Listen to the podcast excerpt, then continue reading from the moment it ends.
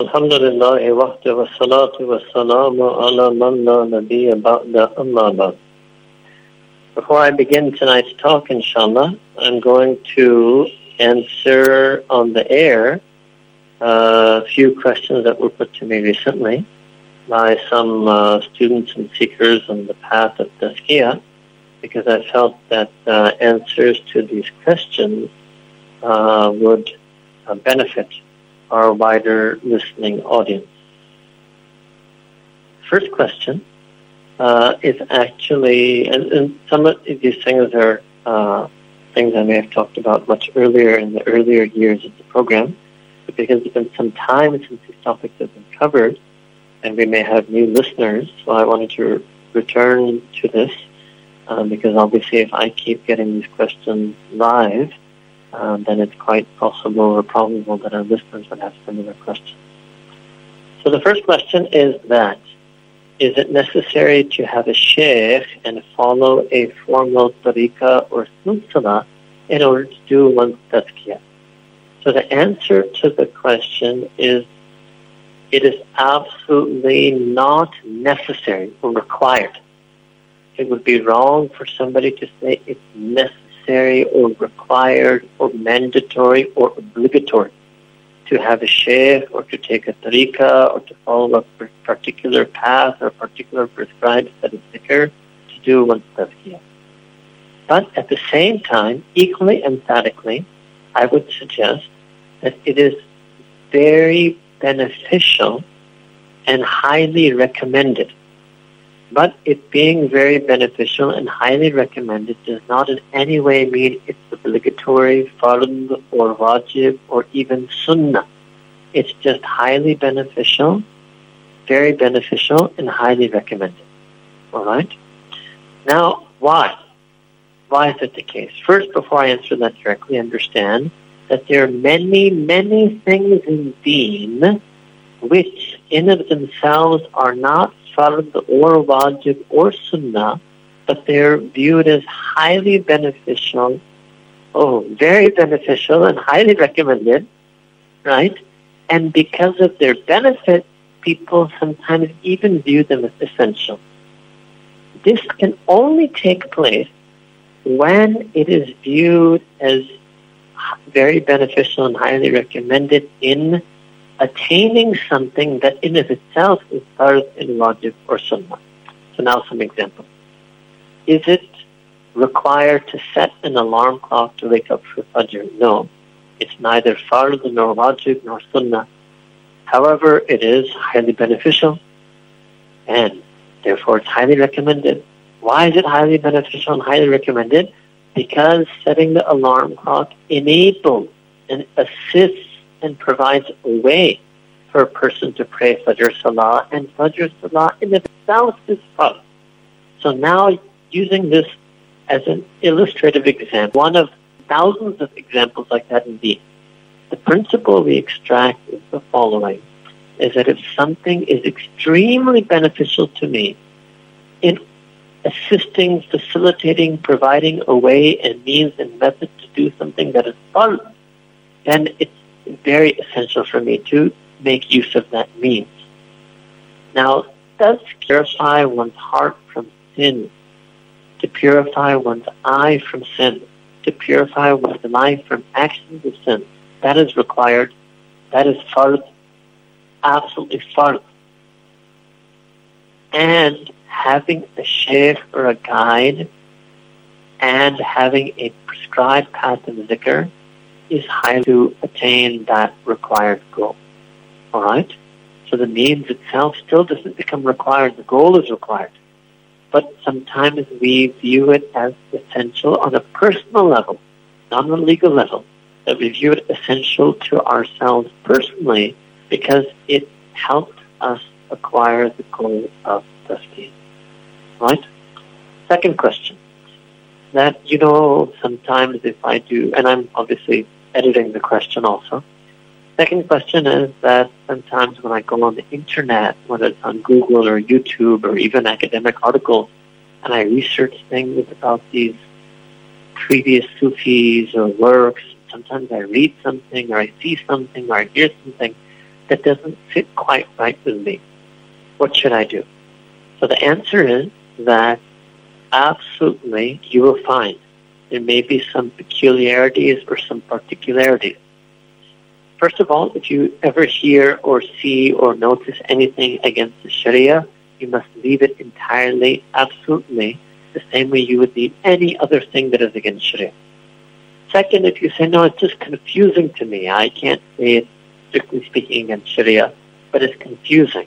So this is what I will in English call a peculiarity, something you find peculiar. And it's only something particular. So particularity, peculiarity. So the true teaching of the soul is you can leave that also, no problem. Right? You do not have to artificially adopt things that you find, particular things that you find to be peculiar, because you're finding them to be peculiar means that they will be beneficial for you. All right? If you find and know through qualified scholarship that they're against Sharia, forget beneficial, irrespective of how beneficial you might perceive it to be, or maybe even you claim you've experienced it to be, it's still absolutely prohibited and you must cease and desist it altogether. If you say, no, it's not against Sharia, and qualified scholarship says it's permissible in Sharia, but I find it to be highly peculiar and awkward, well, then that means it's not beneficial for your tazkiyah, so you can leave it. Because the value of the method or practice of tazkiyah lies in its benefit to you. And if you find it not to be beneficial, then you can leave it. At most, one could say is that if you have a sheikh, then you could present your confusion to your sheikh. If the sheikh's explanation removes the confusion truly and deeply from your heart and mind, so that you don't find it peculiar anymore, and now actually you find it beneficial, then you can adopt that method in me. And listen to me carefully, if the explanation of the sheikh does not give you that contentment of heart, then you have two options. And you have both options because the Sharia gives you both options and no one has the right to take it away from you. The two options are as follows. Number one, you can choose to do i'timad. I'timad means that if you are a person of i'timad, means that you have so much trust in the in the scholarship or understanding of the sheikh that simply accepting it on trust removes the confusion in your heart. Then you are allowed by Sharia to accept it on trust. And the second option is that if you say, I don't have that level of trust, and one must indeed be very careful in whom one places one's trust. Or even if you say, I do have the level of trust in the sheikh, but his explanation still did not give me enough trust in the practice, it is perfectly acceptable for you then to mention that to the sheikh and ask them, could there not be perhaps some other method or practice which you could guide me on for the sake of my tazkiyah? Because I'm not able to overcome my discomfort with this particular method or practice. I'm not able to overcome my finding this particular thing peculiar, and therefore I'm not going to be able to benefit from it right? Now these were two questions. And you know, from time to time inshallah, on the program, we'll try to share some of these things with our uh, a broader audience than just the person who asked the questions. Now on to the topic for tonight. Alhamdulillah, نحمده ونستعينه ونستغفره ونؤمن به اللهم صل وسلم وبارك على سيدنا وسندنا وشفيئنا وحبيبنا وحبيب ربنا محمد وعلى آله وصحبه أجمعين. أما بعد. قال الله تعالى في القرآن الكريم أعوذ بالله من الشيطان الرجيم بسم الله الرحمن الرحيم. ويؤثرون على أنفسهم ولو كان بهم خصاصة. وقال الله تعالى في آية أخرى والعصر إن الإنسان لفي خسر الذين آمنوا وعملوا الصالحات وتواصوا بالحق وتواصوا بالصبر. The topic I wanted to talk about tonight is another aspect of tazkiyah and also another aspect of being a seeker on this path, and that is what I would loosely in English call the social aspect and the community aspect. And before I talk about it in its particular application to the soul it should be understood, and it's very important to locate everything in its original, essential context of Quran and Sunnah.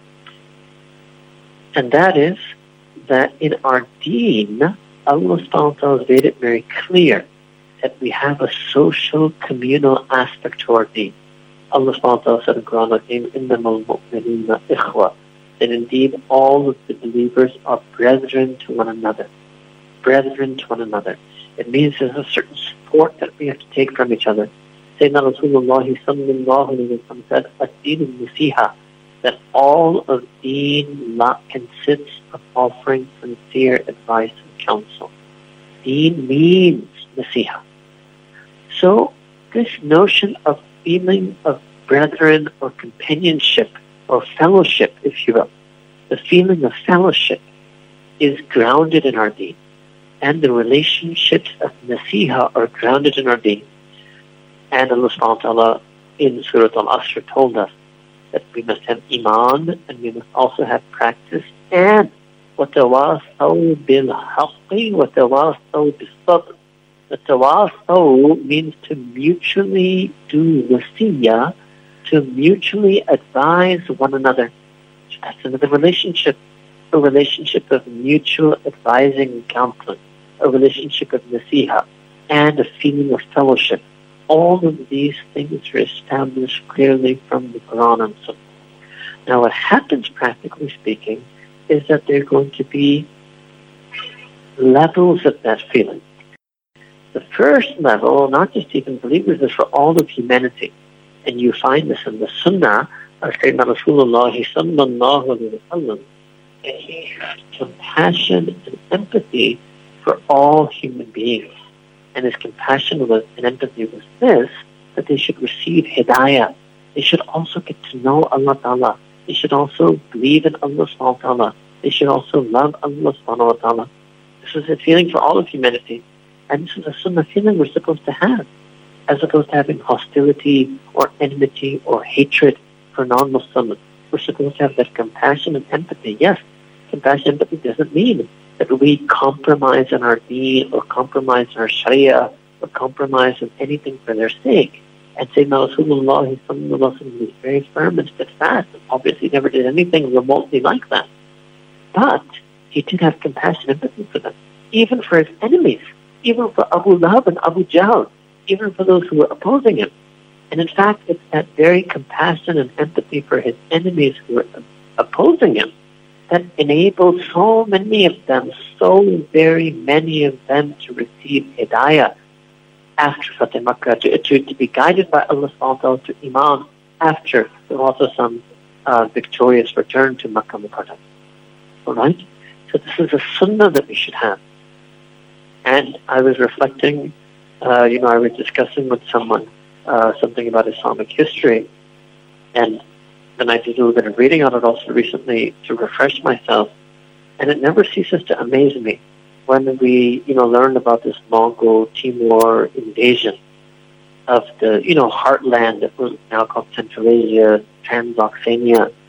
And it's an amazing thing how these people were barbarian, nomadic warriors, and they came and they totally, it was like a one-sided victory one-sided, they were victorious. And they hurt and tortured and killed a lot of believing, a lot of believers, a lot of believing men, women, children, elderly, everything. Allah Akbar Kabira, in a matter of just a few generations, Allah subhanahu gave them hidayah for iman. And that same home, that same community, race, civilization, which were the conquerors of these Muslim lands and people themselves and accepted Islam and then became a new golden age of the Islamic Empire. Allahu Kabira. Now, you know, you hear a lot of anecdotal stories and there's a lot of different things that historians write, but my heart tells me that it's something very similar to Makkah. And it must be that despite this oppression and injustice the Muslims of those lands retained compassion for those invaders and conquerors based on their humanity, and they made dua for their hidayah, and they remained firm and steadfast on their deen, and their akhlaq, and their adab, and alhamdulillah, all of these things, and of course, first and foremost, it was Allah's wish and will that He granted these people hidayah. So the first thing is a fellow is a feeling of fellowship and compassion with all of humanity. Second level is obviously from within humanity to feel an extra and a very significant extra special feeling of compassion and fellowship with the Ummah of Ummah Mustafa sallallahu alaihi wasallam, meaning with all of our fellow mu'mineen, mu'minat, muslimin, muslimat. And this is a very important feeling. And, you know, there's some very beautiful hadith in Nabi Kareem sallallahu alaihi wasallam about this, about that none, none of you have truly completed and perfected your iman until they love for their fellow believer what they love for themselves. So this is a, another aspect of equality and equity. To love for someone else what you love for yourself in the same in the same level and the same degree and the same intensity. This, when will this happen? This happens when you feel a fellowship with them to such an extent that they are as precious to you as your own self. That's called fellowship. I'm translating it as fellowship as opposed to brotherhood because it's not a gendered concept, ikhwa. Brethren and fellows. And that's when you love them. You have to love them as much as you love yourself.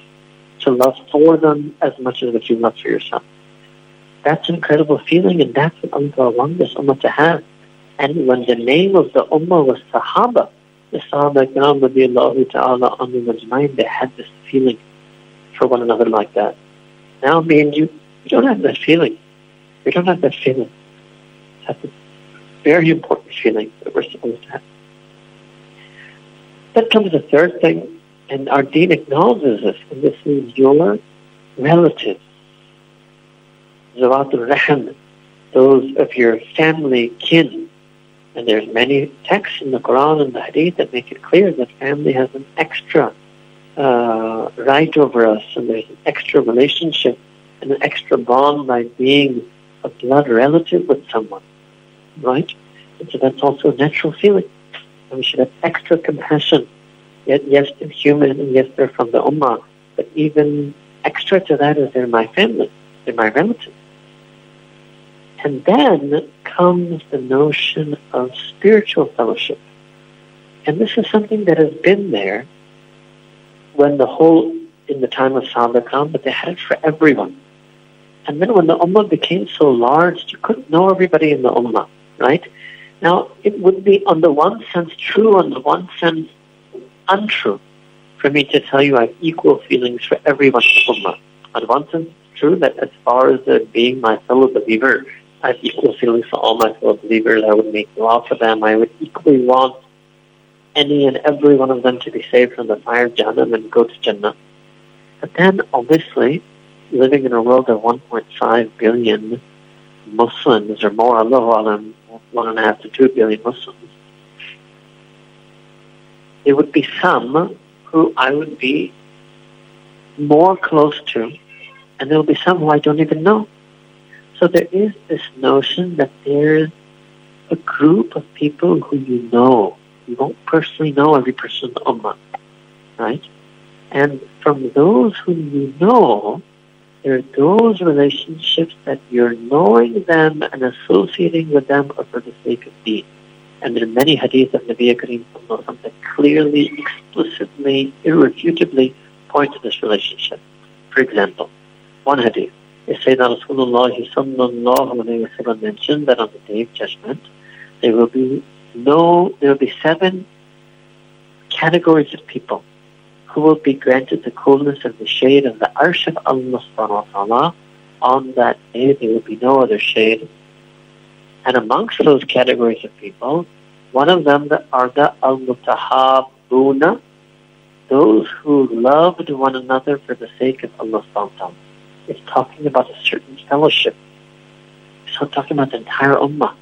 It's talking about person and in their circle of people that they knew, there were some relations, some relationships that they had that were purely lillah fillah, were purely for the sake of Allah subhanahu wa ta'ala. That's a special relationship. That's a special relationship. Sayyidina Rasulullah said another day, and it's all sahih that if you love a person for the sake of Allah subhanahu you should tell them that. Now, if I was to say, well, I love all of the ummah, no, it's understood that there's a particular love you have for this person for the sake of Allah subhanahu wa ta'ala. You should share that so that it becomes an even stronger bond. And this is the Prophet in Hidayah guiding us to how we can become from the al-mutahabbuna lillah, al-mutahabbuna fillah, the those who mutually love one another for the sake of Allah subhanahu wa ta'ala. Now what happens is that sometimes, this isn't the only way, and this is not the necessary way, but this is a way, a possible way, a permissible way that people develop this bond is that when they develop this bond of love, mutual love for the sake of Allah subhanahu wa ta'ala and they express that to one another, that is on the path of the tariqah, that is for the sake of Allah subhanahu wa ta'ala. Why? Because their fellowship is based on them being fellow seekers on the path, fellow seekers of suluk and tariqah, fellow seekers on the path to seek and attain the pleasure of Allah subhanahu wa ta'ala. That's the fellowship. It's a fellowship. Now, let's momentarily step away from this and look at another fellowship, which is also a shared bond and is also for earning the pleasure of Allah subhanahu wa ta'ala, and that is a ta'lim and ta'allum, which means uh, seeking knowledge of deen.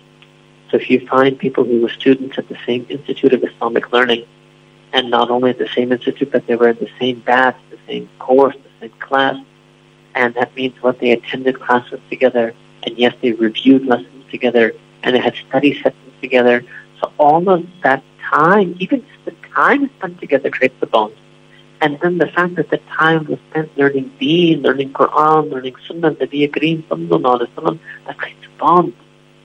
And that was a relationship of what tawasaw bil haqq, what tawasaw bil sabr, there was mutual counseling.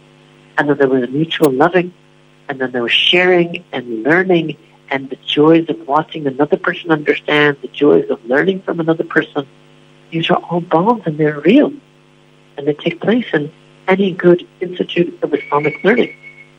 And just like these bonds and that fellowship is there with fellow students at the same ustaz, as the same teacher, or between and amongst fellow students at the same institute, the same idara, just like that, similarly, in fact, I would say identically, you'll have the same bond of fellowship between students of the same sheikh and students of the same tariqah, silsila path leading to ta'ala. But see, I had to actually want to talk about this, but we have to set it up so person realizes it's not something against Sharia, it's not asabi, it's not partisanship, it's not bias, it's not prejudice, it's not a cult, it's not sectarianism, it's not exclusivity.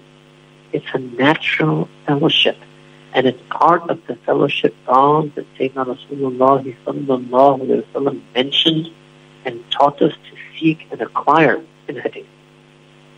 And indeed, how much one of the greatest ways to fall in love with a person for the sake of Allah subhanahu is that you learn your deen together with them, that you learn your deen from them, that you're ustad, that they're your fellow student in that course, or they're your fellow seeker on the path of dhikr, the path of tazkiyah. Alright? But it's very important that when this bond of fellowship naturally, so first, some very important things that should govern, absolutely govern and dictate and really, you know, regulate these bonds of fellowship between fellow seekers. This is very important. Number one, that that bond should take place naturally. There should never be anything artificial in it. There should be never any be any peer pressure. There should never be crowd behavior. There should never be herd behavior. It should be naturally, willfully, willingly. Number two, the bond should have its limits, and it should never transgress those limits and enter any exaggeration or partisanship or sectarianism. All right? So it should be proper and within its limits. It should be natural and it should be kept in perspective. That would be a good way to put it. But the second point, it should be kept in its perspective. That, okay, yes, I have this special bond with someone. We could be sitting at eight, eight years together. But that doesn't mean I'm going to totally exclude somebody else. I'm going to sideline somebody else. I'm going to unacceptably prefer this person over the other person, ignoring all issues of marriage and family, etc. All right. So number one, it should be naturally, and number two, it should be willfully, and number three, it should be within. It should have limits and it should have a perspective. Now, let us look at some things uh, that Allah subhanahu mentioned in Quran also and some hadith that Nabi Kareem sallallahu alayhi wa to guide us a bit more on some of the guidelines and regulators on these fellowship stones. Allah subhanahu wa ta'ala said in Quran again, وَيُؤْثِرُونَ عَلَىٰ أَنفُسِهِمْ وَلَوْ كَانَ بِهِمْ خَصَاصًا And this is Allah subhanahu wa ta'ala initially describing Sahaba Kiram. But Sahaba Kiram the mayat of Iman. They're the standard and they define what a good believer is. It means that the quality of Sahaba the quality of any and all true believers who follow in their footsteps and emulate them, is that they are such that they give preference to others over themselves, even though they might be themselves in need. Right? Now, this is obviously referring in one instance to uh, well, there, there are several incidents of this. You know, some are mentioned about Sayyidina Ali, radiallahu anhu, and Sayyidina Fatima, but there's actually another ayah about that, and there's another incident of Sayyidina Abu Talha, radiallahu anhu, and his wife, noble wife, Umm Sulaim, radiallahu anha, uh, that they hosted a guest at the request of Nabi Kareem sallallahu alaihi wasallam. They remained hungry and they went without food, so that the food that they had prepared was just for themselves. I mean, this was you know not just an age before refrigerator and cold storage, but it was a time when Sahaba lived day to day and meal to meal. They didn't prepare extra food, and so when these people when, they had a guest of Nabi Kareem sallallahu so they only had whatever food was for themselves, and they preferred to feed their guests rather than eat themselves. All right. Now this can be taken more broadly to so many things in our deen, right? Uh, it might be, uh, you know, for example, uh, not to touch. I'm not touching on the contemporary uh, latest events regarding how the visa fees, but there was a time when, much earlier, several years ago, quite a, several years ago, that the Muntazimin, the people who are in charge of administering the Hajj, felt, and uh, you know, this is ijtihad al-ra'i. Uh, I think we have to have husn we have to have a favorable, optimistic opinion of them that they came to this decision, which I'm about to mention what the decision was. They came to this decision with sincerity and what they truly sincerely felt was best. They felt that a person should not make Hajj more than once every five years. And they set the limit that if you've gone on Hajj, then they won't give you a Hajj visa for another five years. Now, Allahu Alam, of course, Allah knows best what all the reasons were that went to the decision. Allah Ta'ala knows best whether it's the right decision or should people just make tawakkul on Allah subhanahu and let anyone and everybody who wants to come. But I think that it wasn't their lack of tawakkul. I don't think there was anything sinister in their heart or in their mind. They genuinely felt this was the right thing to do. Maybe they felt that there were some people indeed, who due to their affluence could afford to come every year. And because of them coming, and again due to their affluence and their ability to pay market demand for expensive hotel rooms, so the poor people who were coming once in a lifetime have to live so far away and have to walk so far to reach the haram. So maybe they felt we should trim uh, the coming of the affluent so that it's easier for those who come once in a lifetime. Allah, right? But the point is that, okay, let's say how would we want to find a way to practice this uh, requirement? So we could try to go back to this ayah and say, okay, look, if I've gone on Hajj once and I should wait five years, so I'll make niyyah, and then on, on the niyat, and I'll make niyyah, I'll make intention of this verse that I'm going to give preference to others over myself. وَلَوْ كَانَ بِهِمْ خَصَاصًا Even though I feel deep spiritual need that I need to go on Hajj and I need that rahmah and maghfirah of Arafah and I desperately need it, and I need to go really badly, but okay, I won't go this year. And I'll make the niyyah that my not going will facilitate ease for somebody else who goes, and then maybe Allah Ta'ala will grant me more than even if I went. Alright? So again, a lot of times it's about outlook, it's about intention, it's about perspective. And this is something that's important when it comes to fellowship.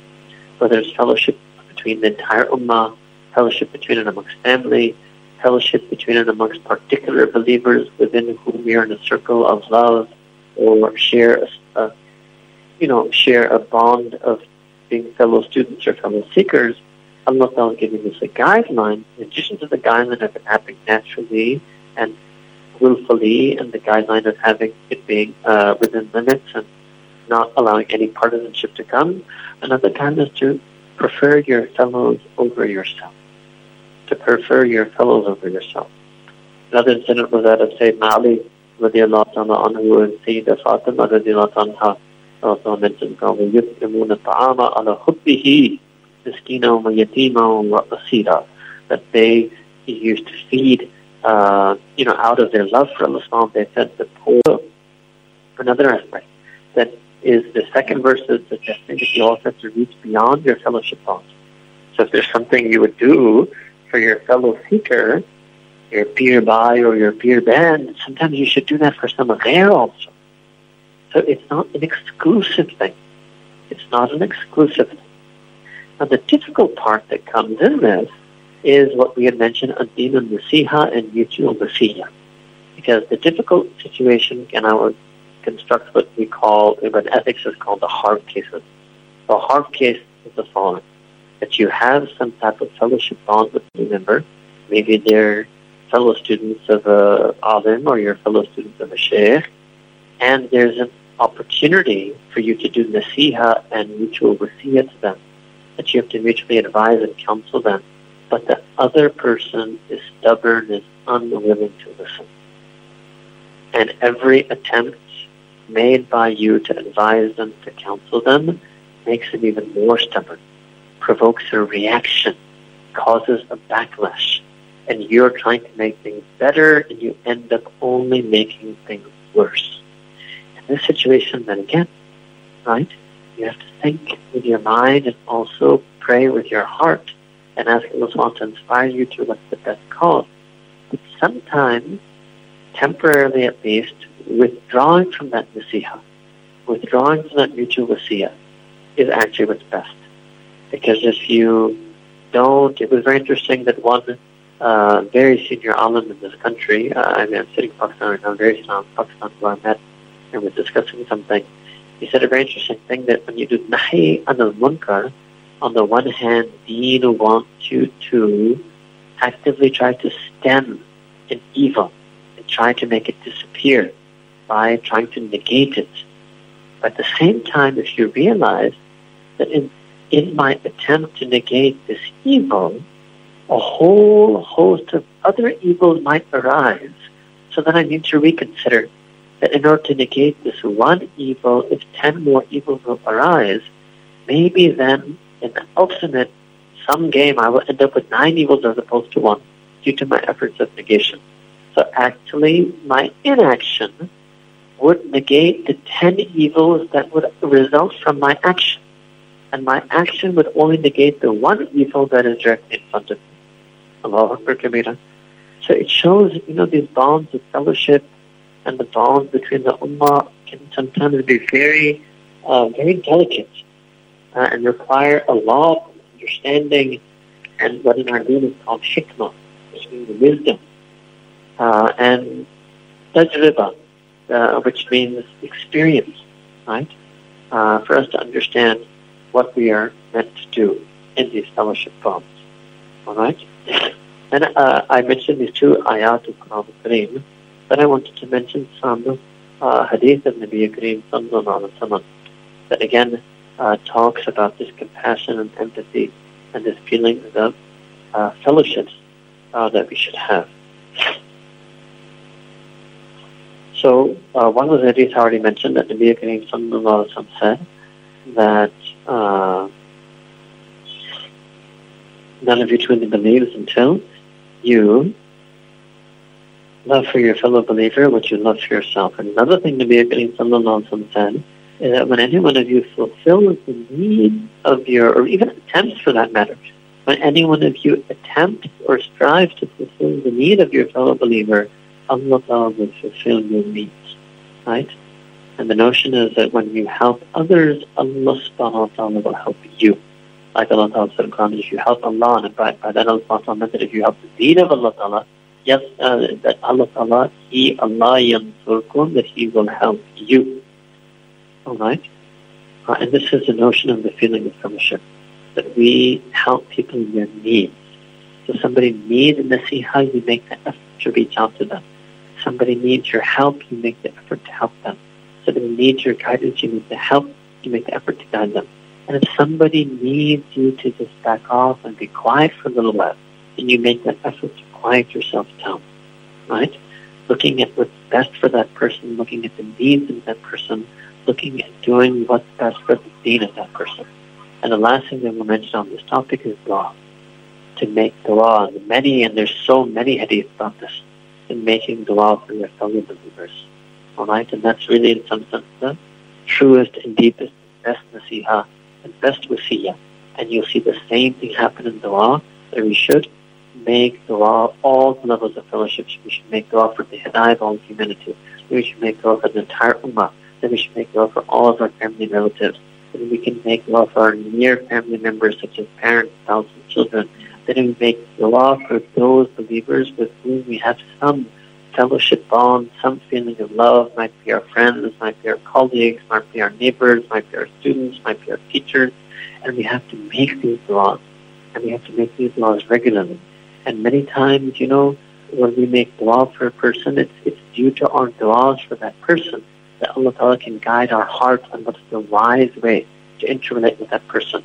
And it can be due to our du'as for that person that Allah Ta'ala can help and guide that person. And Allah Ta'ala, hidayah, Allah, Allah subhanahu wa ta'ala's hidayah is far more than far more powerful and far more profound than any nasiha that we may be able to give that person that we make dua to that Allah subhanahu wa ta'ala increase, increase us, accept us and increase us in all of our bonds of fellowship and may we keep each and every one of those bonds in perspective, and may we not fall prey to exaggeration, and may we at the same time not fall prey to undue and excessive moderation, and may we have the passions and emotions in the kind and degree that Allah subhanahu wa ta'ala wishes to see them, and Allah is pleased to see them. وآخر دعوانا أن الحمد لله رب العالمين